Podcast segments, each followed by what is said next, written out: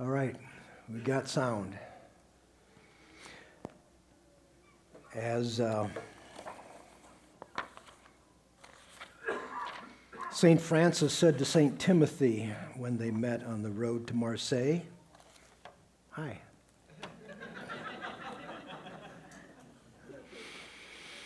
you don't know how relieved I am um, on the mornings when I preach when the, the scripture reader gets up and reads the scripture. And I sigh of relief because, oh, yeah, that's the one I studied. Two or three weeks ago, or times ago, when I preached in Cedar Falls, there was a snafu of some kind, and uh, the scripture reader got the wrong scripture. And so I'm sitting there going, all right now, what am I going to do? we muddled through. We muddled through. As Glenn said, my name is uh, Terry Coons. I am the eldest elder of Redeemer Church, live in Cedar Falls, been part of that community of faith up there about seven years, eight years, I don't know, time flies. Been on the pastoral team maybe four years, and um, and I will say it's been a delight, even though the last nine months or so have been tough. It's been a delight to be a pastor of Redeemer Church. I know some of you, some of you know me. Some of you know of me. But before I go any further, let me just give you a little bio on who I am. Um, I'm a father of six children, husband of one wife. I'm sure that's a relief to y'all. Um, I have a son in law, daughter in law, two granddaughters, my lovely bride Lonnie. Um, we have been married in a long time and she is an incredible friend. I just, I, I just feel so privileged to be linked in life with her. Uh, she's a partner in my life and in ministry. She's an incredible mother, a wonderful counselor, a, a sweet confessor. Uh, most of you ladies probably know her better than you know me because she's one of the most connected introverts I've ever met. She, she walks into a room and people automatically just gravitate towards her. They fall in love with her. She knows them. The extrovert here struggles for details, but she knows them personally within a very short time. If you get nothing out of today, get to know her before the service is over. Um, I'm blessed every day by her dedication to me, to our marriage, to our family, and of course to the Lord. Um, and it's that dedication to the Lord that gives her the ability to put up with me all these years. Her dedication sometimes, however, takes odd forms. You know, a few years ago, my wife was at some women's meeting. And you know how it is during these times. The, the ladies get together and they share about their lives. They sp- take turns telling how God's blessed them and how, how good everything is. And when it was Lonnie's term, she she was all excited about the goodness of God and how God had blessed her. She quoted Psalms 84:11. The Lord bestows favor and honor. No good thing does he withhold from those who walk uprightly. And she was so excited, she said to the ladies with great emphasis and great emotions, And I just want you to know that my husband is the chiefest among all those no good things. it wasn't what she said, it was the thought behind it. Uh, she's shaking her head at me. I'm sorry. I'm, I'm not going to tell any more stories on you, honey. It's my privilege to be here with you today. Uh, I have been uh, a pastor, a church planter. I've had about every, served in about every capacity in the local church that you can. I've been on short-term missions with Redeemer to India four times. what an experience that is. Um, and now I get to stand here and share the word with you this morning. Now, I don't consider myself to be a preacher. I really don't. Um, I'm certainly not of the quality of what you're used to around here with Donovan and, and Dirk. And my, how Dirk has matured and grown in his, in his preaching ability. I'm not a Glenn, and I'm not even an Eric. You know, I feel like I'm the least when it comes to the preaching uh, uh, options here at Redeemer, but I um, will give it a try. I came to the realization that I was not a great preacher when I was in seminary. One of the things in seminary, is that you can get on a list to uh, be pulpit supply in local churches. You know, when a pastor's on vacation or there's a, there's, a, there's an opening on a Sunday, they can call you and you can go and practice. And so I put myself on the list. I figured that was a good thing to do. And I was called to preach in a little country Baptist church. Um, and you know how it is in little country Baptist church, you have a high platform, and then like the, the, the, the seats are like right at the foot of the platform. I mean, you're just staring down into the, into the, uh, the band shell kind of thing. And, uh, and I was nervous. You know, I hadn't preached much up to that time. And I got up there and I was going to preach a message out of, uh, out of Revelations about the coming of the Lord. And uh, my, my key scripture was Revelations 22 20. Surely I come quickly, says the Lord. And I drew a blank. Okay, what comes next? And so I stepped back and I thought, if I just repeat it again, it'll come. Surely I come quickly, says the Lord. Nothing. Blank mind. Now I'm really panicking. I figure if I just get real excited, you know, it'll force it out. And so I said, Surely I come quickly. And I leaned into the pulpit. And of course, it's an old church and it's old pulpit, pulpit. And when I leaned into it, it just pitched me into the front row. and in the front row, right in front of me, was this old guy with his King James Version Bible and a, and a notebook. And um, I landed right square in his lap. And of course, I was embarrassed to tears, you know. And I got up and I'm dusting him off, and people are dusting me off, and I apologize profusely. And he says, Oh, that's all right, Pastor. You warned me three times you're coming.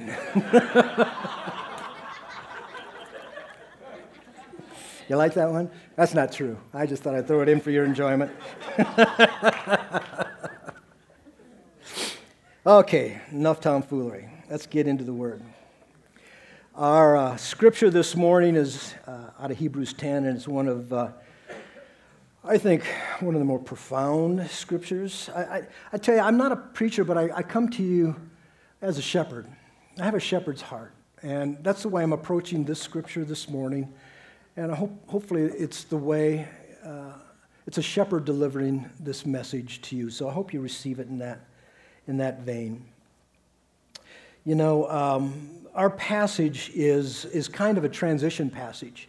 You know, up to this point, for the previous 10 and a half, nine and a half uh, chapters, um, the author of Hebrews has been building a case for the supremacy of Christ in everything.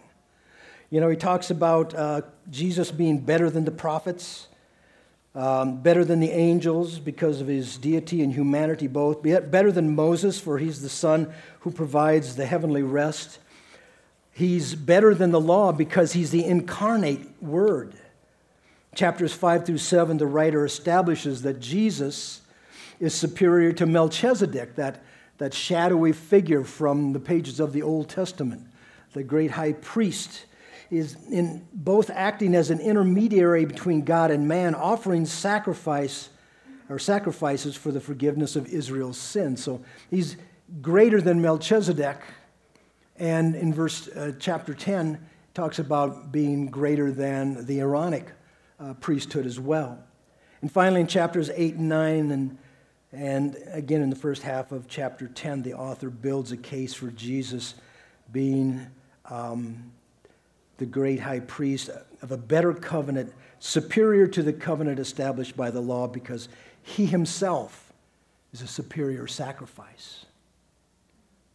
And so um, this morning, I don't want to spend a lot of time going over.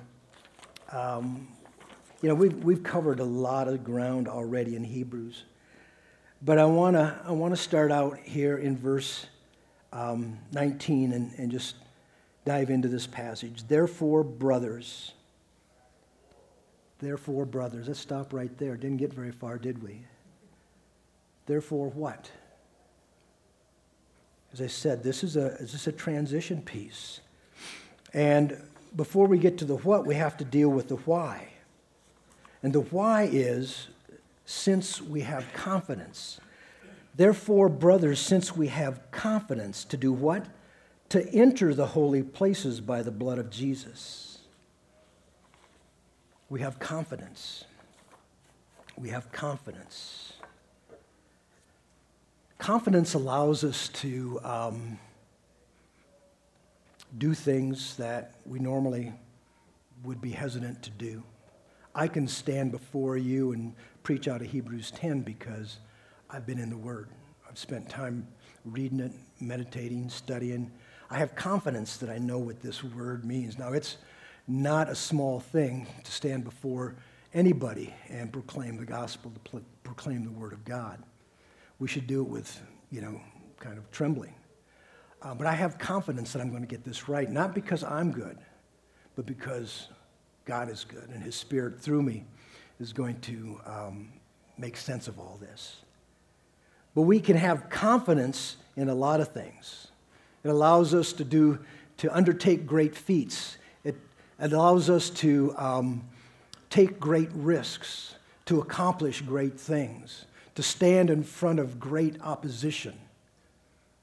We have confidence because of something. That confidence is grounded in something. So, what's it grounded in? Well, we enter the holy place. We have confidence to enter the holy place, which, is, which represents the presence of God. Now, I don't want to spend too much time talking about the temple, but you know, if you, if you ever have some spare time, spend some time studying the temple worship. It's fascinating. You know, um, from the very beginning, God desired to spend time with us, his people, his creation. If you remember Genesis 1 and 2, he created man and woman, and he placed them in the garden. And after all was said and done, he would come down in the cool of the evening and walk in the garden with his peeps. You know, what was that? What was that like? That must have been wonderful. You know, just you and me, God. Nothing between us. Look God in the face, look me in the face. Talk mano y mano, so to speak. Of course, I do more listening than talking to God, but you know what I mean. What intimacy that must have been. How wonderful. And God instituted that. It's not something man begged for. Adam didn't beg for that. It was a gift from God. And then something happened. Sin stained everything, made it impossible for man to enjoy intimacy with God. And so from that moment on, God had to provide ways for men to approach him in such a way as that he could get his dose of humanity and that we could get our dose of divinity. If you read the books uh, of the Old Testament, the Pentateuch, uh, it's kind of hard reading at times because you read about all these sacrifices and festivals and this and that that the, that the people had to go through. And, and oh my goodness, what a song and dance that was. There were daily sacrifices, there were weekly sacrifices, there were monthly sacrifices. And then there was the Day of Atonement, one time a year, which uh, is referenced here in Hebrews 10 19 through 25, where the high priest would enter the temple. And before he'd do anything, he'd go take a shower. He'd get all cleaned up. He'd get all washed down. And then he'd put on not his priestly robes, not the, not the, the, the, the fine linen robes with uh, all the embroidery, not, he, not with the breastplate that had all the, the jewels representing the 12 tribes of Israel, not with the turban. It was signified his rank and his position. None of that. Simple linen cloth. He was in his underwear. And he'd take a ram and a bull and two goats into the temple. And um, after he'd washed, he would take the ram. And in the altar in the outer court, he would sacrifice the ram as a sin offering for himself because the high priest could not make sacrifices for the people of Israel with sin hanging all over him. So he had to make darn sure that he was clean, he was fixed, he was right before the Lord. And he would go in and take some of that blood into the Holy of Holies through the curtain that separated the outer court from the Holy of Holies, and he'd sprinkle some blood on the, on the Ark of the Covenant that was in the Holy of Holies, containing copy or the uh, Ten Commandments, some manna from the wandering days in the desert, the wilderness. And then he'd come out and he'd take one of those goats and he'd slaughter that goat on the altar as a sin offering. Now, one thing you have to know, and I'm sure most of you all know it already, is that any offering you brought before the Lord had to be perfect. No blemishes, outside, inside. Of course, we know that's literally impossible, but the best you could do. The first fruits, so to speak. And that was a sin offering for the, for the sins of Israel. And then he would take some of that blood and take it into the Holy of Holies and sprinkle that around. And then he took the second goat. He lay hands on it, confess all of the sins of Israel onto this poor goat. Now, I used to feel sorry for the goat that got sacrificed. But I don't know, I've come to really feel more sorry for the goat that got the sins of Israel preyed upon him because that goat was led off into the wilderness so far that it could never come back. The psalmist said, David said, as far as the east is from the west, so our sins are removed. And that's the picture of the scapegoat.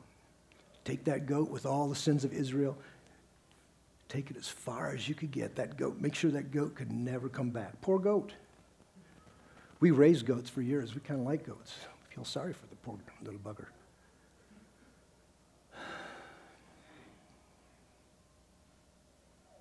Everything had to be done just right, done just perfectly. In later years, they, um, they would tie a, a, rope around the, the ankle of the priest as he would go into the Holy of Holies because just in case he didn't do anything right, you just couldn't go in and carry off the corpse. You had to have some way of pulling him out of there. That's how serious this was. That's how serious sin is. Bible tells us that without the shedding of blood, there is no remission for sin. Somebody had to pay the price. In the garden when Adam and Eve fell, what God do? Killed an animal and made uh, clothing for Adam and Eve to cover their shame. Something had to die to cover their sin. And that's the way it is. You know, years ago, I had a good friend that, um, that worked for a company that, um, that sold uh, bull semen to cattle breeders.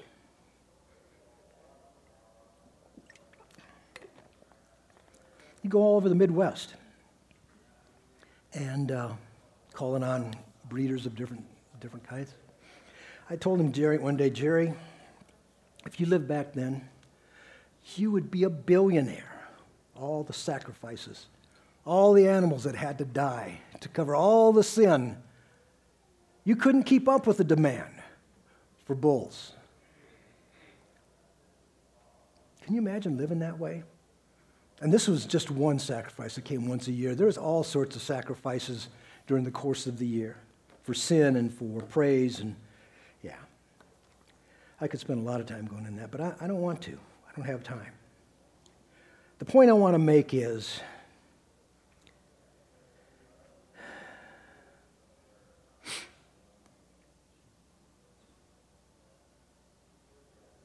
that's all taken care of now. That's all taken care of now. I'm not going to build a case of Jesus being the greater, the greater sacrifice. I mean, by now, we should know that the Son of God, pure, sinless. Approach the cross with joy Not because he was a masochist and really looked forward to suffering, but because he knew that by his sacrifice, it was going to be done. And sons and daughters could approach freely, could approach freely the throne of grace. Jesus, the great high priest. Why was he the great high priest? Well, he shed his own blood. He shed God's blood for our sins. The bloods of bulls and rams and goats and pigeons. Poor substitute. Poor substitute of temporary value. But the blood of God shed for our sins. Can't get any better than that. It can't get any more superior than that. The word says that Jesus, upon his resurrection, ascended to heaven and is seated now at the right hand of God. He is an eternal intercessor, he's a living intercessor. He didn't die like Aaron, like Melchizedek, and all the other great high priests. He lives to this day making intercession for us. How much more superior can you get than that? that he was fully human as well as fully divine. He walked this earth, he stubbed his toe, he experienced pain and frustration. He experienced every temptation that is common to man, just as we do, but is without sin. He knows what it feels like to be betrayed, to be hurt. And that's the intercessor that's sitting at the right hand. How much more superior can you get than that?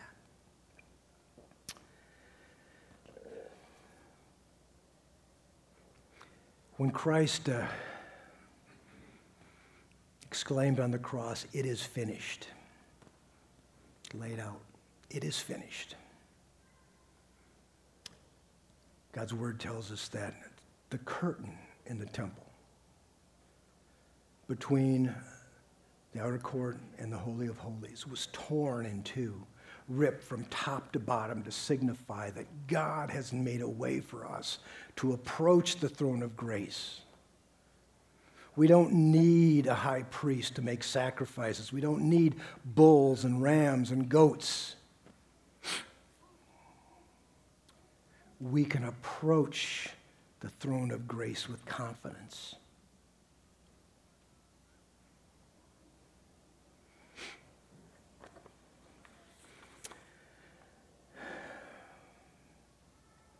Yeah. All that stuff we should know already. Now we're going to get to, for me, the meat of the message. And it's ironic that I call it the meat of the message because it's about a vegetable. kind of. It's about lettuce. Let us. And this is where my shepherd's heart is drawn. Let us. There's three heads of lettuce in this passage. So let's unpack them a little bit. You know, all that I've talked about this morning is what God has done for his glory and our benefit. Now we come to the part that we do, or at least, at least what we're invited to do, because when, when the author of Hebrews says, Let us do this. It's an invitation.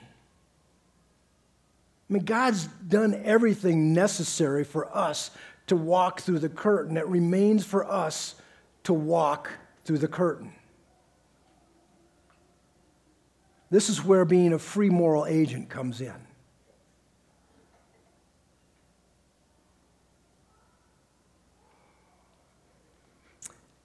But we can walk through with confidence, or at least we should have confidence if we know what God has done and are fully convinced of its efficacy. The first head of lettuce we find in verse 22 Let us draw near with a true heart in full assurance of faith, with our heart sprinkled clean from an evil conscience and our bodies washed with pure water. let us draw near. An invitation to reestablish the intimacy that was lost, the garden with the Lord.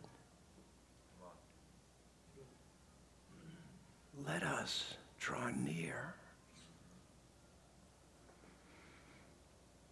early in the, in the book of Hebrews, we read in, in the fourth chapter, let us, let us then with confidence draw near to the throne of grace that we, we may say, excuse me, we may receive mercy and find grace to help in time of need. This isn't a new thought in the book of Hebrews. But not only when we're in, in a time of need, but just to enjoy his presence. You know, um, one of the things that I've really come to embrace in my old age, and I'm am the eldest elder here by long ways, um, is just enjoying intimacy with the Lord. You know, as a, as a young man, as a, as a pastor, and I spent over 20 years pastoring, as a church planter and as a past, senior pastor, I was all about doing oh, I got to do this and I got to do that. Know, when you're a church planter, you're pretty much on the run. You're thinking on the run all the time. You always got six ideas in your back pocket. I got to do this. I got to recruit a worship team. I got to get a children's ministry up and running. I got to, I got to, I got to, I got to. And I'm doing, I'm doing, I'm doing. And very, very often I was doing all of that before I was, uh, in spite of or instead of spending time with the Lord. And I was on my horse riding for the kingdom of God, oftentimes riding in the wrong direction.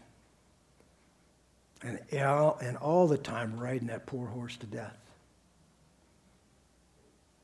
As I've gotten older, I've realized, you know what? God created me to be a human being. You were created to be a human being. You were created to be with the Lord, to be in love with Him, to be empowered by Him, to be encouraged with Him, to just be in fellowship. That's what you're created for. You weren't created to do anything.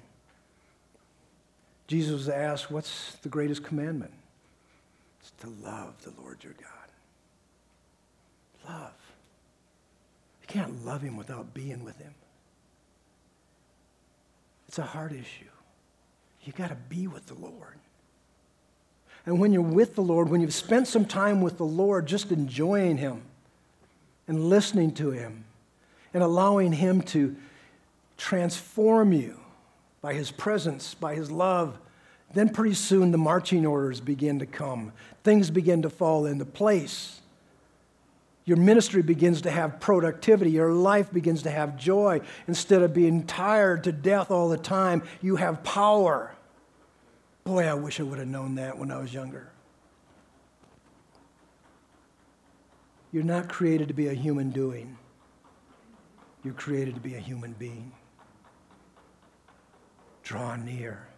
My wife and I, and, and my daughter Mariella, who maybe one or two of you know, and a couple of other friends have been doing for the last year and a half prayer retreats at our cabin in Wisconsin.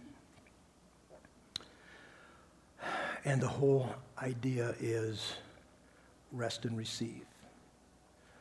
Come and enjoy intimacy with the Lord. Come, let Him refresh you. Come, let Him inform you. Come, let Him encourage you. Come, let him pick you up as, a, as on eagle's wings and carry you when you, you can't be carried anymore. That's my delight now. I wish I would have started that way out 40 years ago. Draw near. An invitation to reestablish intimacy. But, and here's the deal I don't want you to think that it's only when you're in trouble that you need to draw near.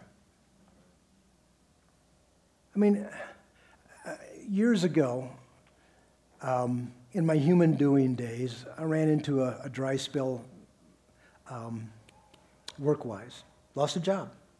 And you know, when you lose jobs, the bills don't stop. And I was hours away from having the utilities shut off and all sorts of other bad things happening. And I had made phone calls, I had called in favors, I had done everything that I possibly could to cover those bills. And I was literally on the floor crying. I have kids, I have a wife. Oh my goodness, what's going to happen? And I just cried out to the Lord, and, he, and within a moment of that cry, the phone rang, and um, the bill was covered.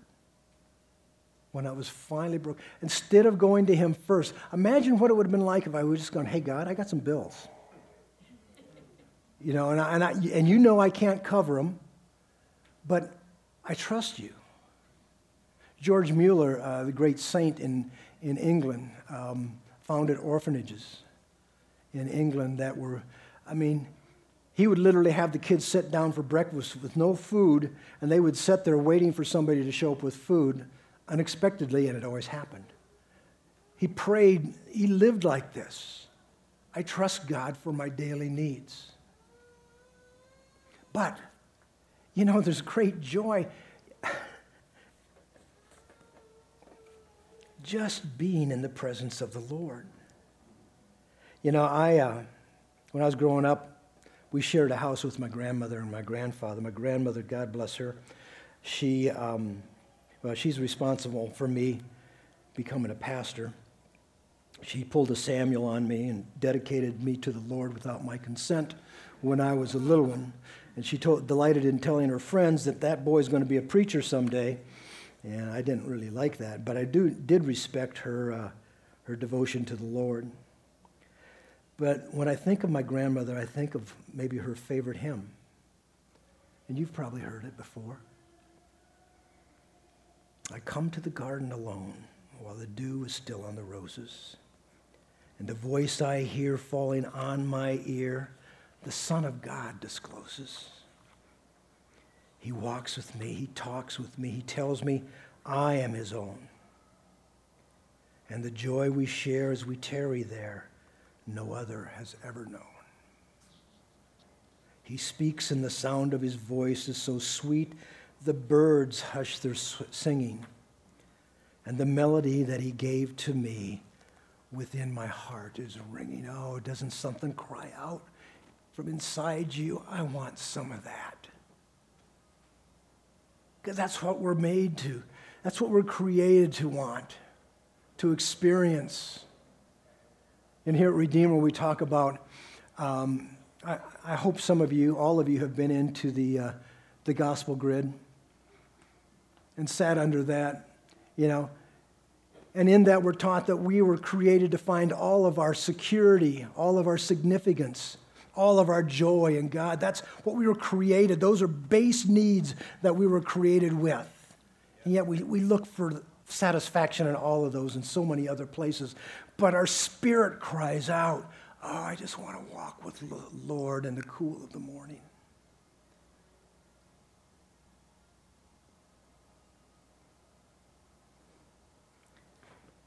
The problem is squirrels and shiny objects. You know what I'm talking about when I, when I talk about squirrels? Squirrels are vicious animals, you know. Vicious. They'll hurt you, especially if you're walking a dog. I'm a big dog guy, and by big dog, I mean I like big dogs. St. Bernards, Alaskan Malamutes, Labrador Retrievers, big dogs. You're walking a St. Bernard. Everything's going fine. The dog's having a good time. You're having a good time. And all of a sudden, a squirrel goes running by in front of you. Hang on to your hats. It's going to be fun. Well, or maybe not. My, both of my shoulders are pretty sore to this day from uh, trying to wrestle a, a dog back on task after a vicious squirrel has jumped in his way. And that's the way life is. Squirrels jump in our way all the time, getting in the way of our intimacy with the Lord. Biggest squirrel is sin, of course. But there's all sorts of other things that distract us from enjoying intimacy with the Lord. You see, intimacy with the Lord is not something that kind of you wander into. In this busy world in which we live, you got to program your intimacy with the Lord in. And I know that's not something we like to do because we spend a lot of time programming everything in, else into our lives.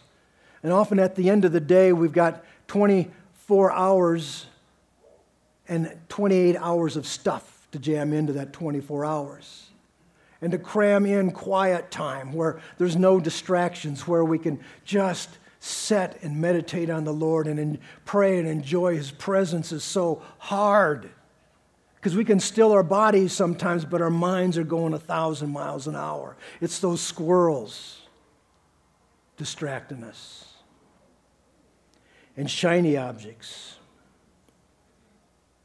distract us to the good, but to the detriment of the best. Oh, yeah, we can get on some good projects as human doings. But what's the best?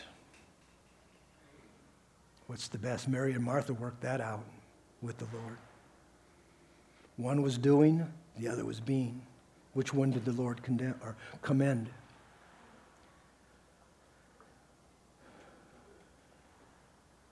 Let us draw near with a true heart, an undivided heart. Sometimes the shiny objects distract us to something that's not even good. You know, sin is very seductive. Wow, that looks good. That feels good. That smells good. Makes me look good. That's fun.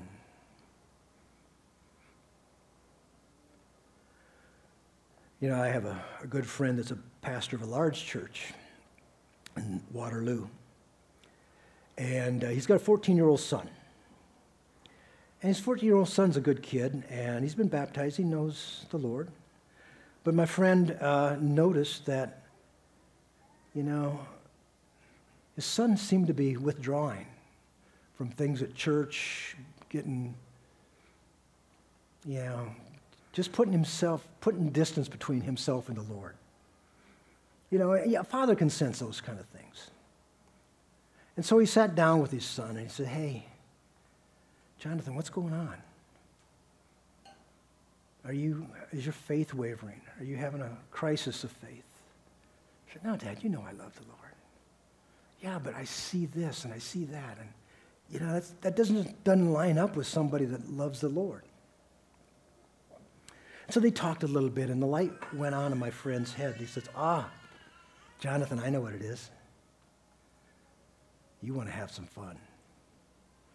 And you're afraid that following the Lord, standing firm in your faith, is going to cost you some fun. You see, we're all like Jonathan.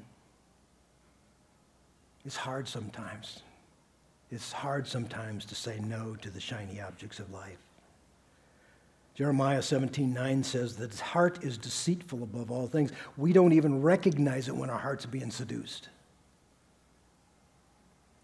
We don't recognize it immediately when we start taking shortcuts, when we start pulling away, when our attention starts to be diverted to the wrong things.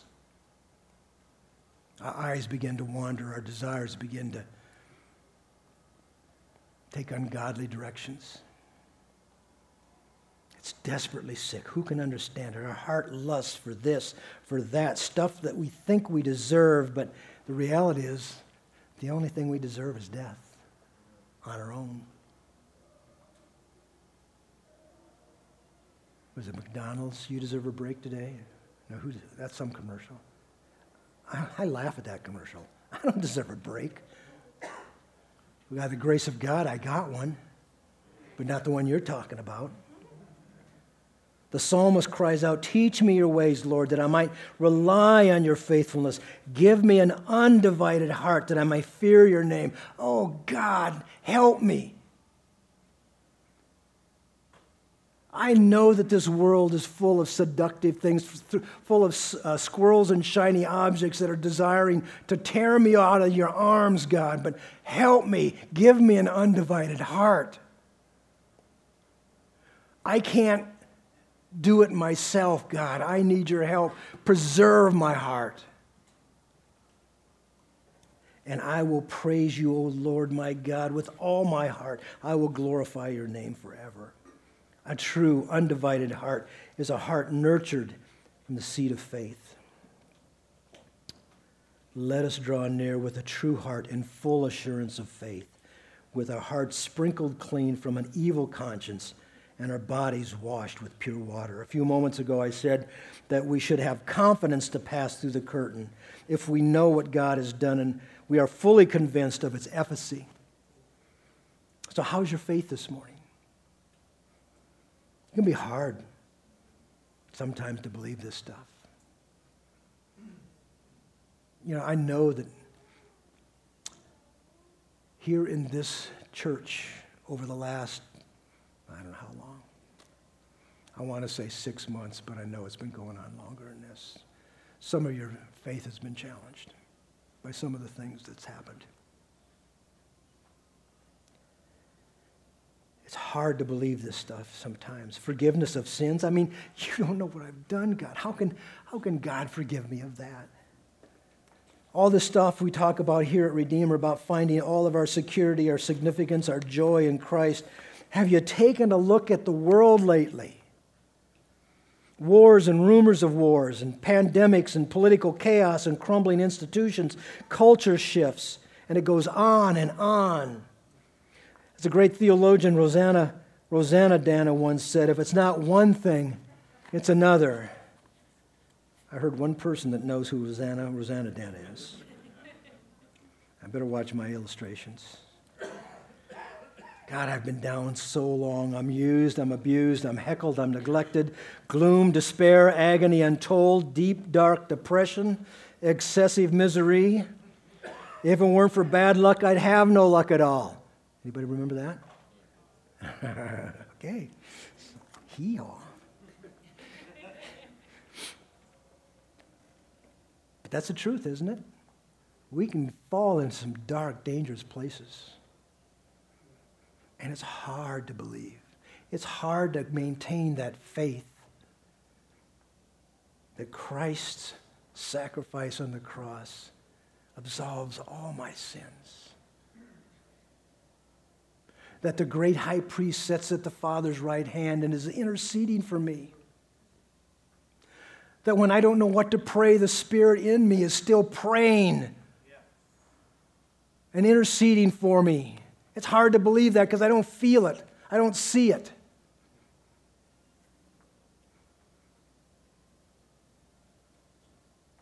It's hard. Verse 23, we have our second head of lettuce. Let us hold fast the confession of our hope without wavering, for he who promised is faithful. Hold fast the confession of our hope. Hebrews 11:1 describes faith as the assurance of things hoped for in other words, hope is the object of our faith. Now, that may not seem right to you. You may think that Christ is the object of our faith, and, that, and you would be right in that, but the two are not mutually exclusive.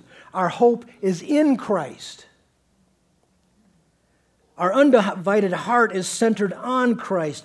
Ephesians 1 3 says, Blessed be the God and Father of our Lord Jesus Christ, who has blessed us in Christ with every spiritual blessing in the heavenly places.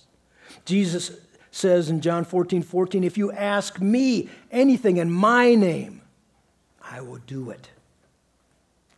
So, what's your hope in? Is your hope in Jesus? Is your hope in the faithfulness of God? Or is your hope in governments?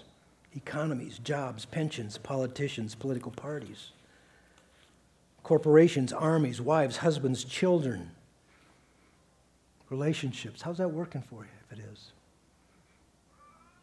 A little nervous, maybe?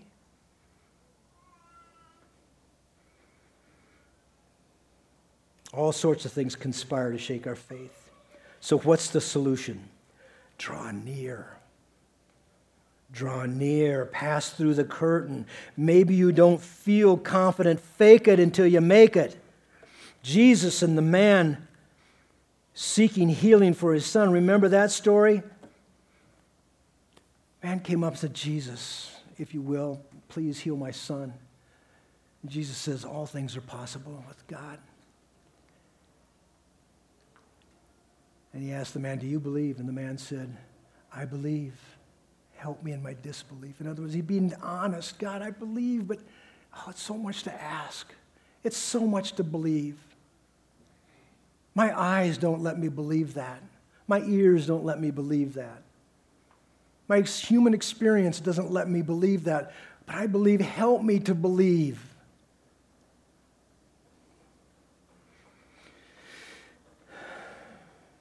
Remember, it was Christ's blood sprinkled on the horns of the altar, or is sprinkled on the horns of the altar. God's blood, and it has torn the curtain from top to bottom, and He is faithful. So you don't feel it? Your faith, your assurance is a little shaky? You need to know what the promises are. There's two, two things I hope for at this point in my life. One is that my children all join me before the throne of grace some, someday in glory. That's my hope. Something out in the future. God's word says, train away in the train a, train a child in the way he should go, and when he becomes an adult, he will not depart from him. I'm standing on that. And I've got a couple of kids that right now, if the day was now, I don't think they'd be standing before the Lord. But I'm standing in God's word and I'm believing it. The other thing that I'm hoping for is I finish strong in my life. God's word says I can do all things through Christ Jesus who strengthens me. There's no time limit on that. I'm standing on that too. What are you standing on? What do you know from God's word that's given you hope in your time of trouble?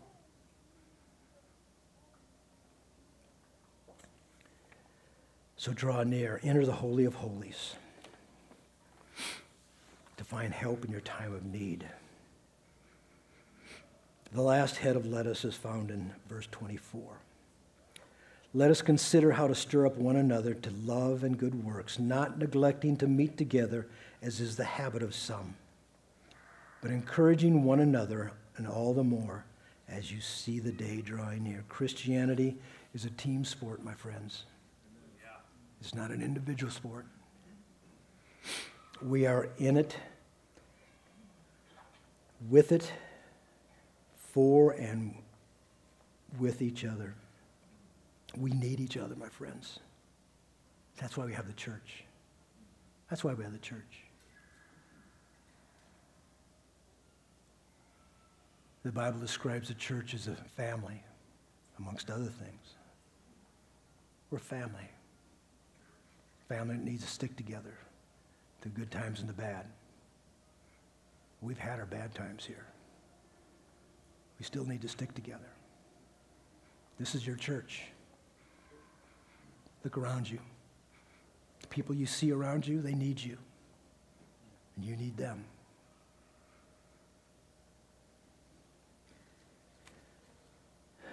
We need encouragement from time to time to get over it to get ahead of it, to get going, to get up, to fight on in our weakness, in our fear, in our disappointment, in our confusion.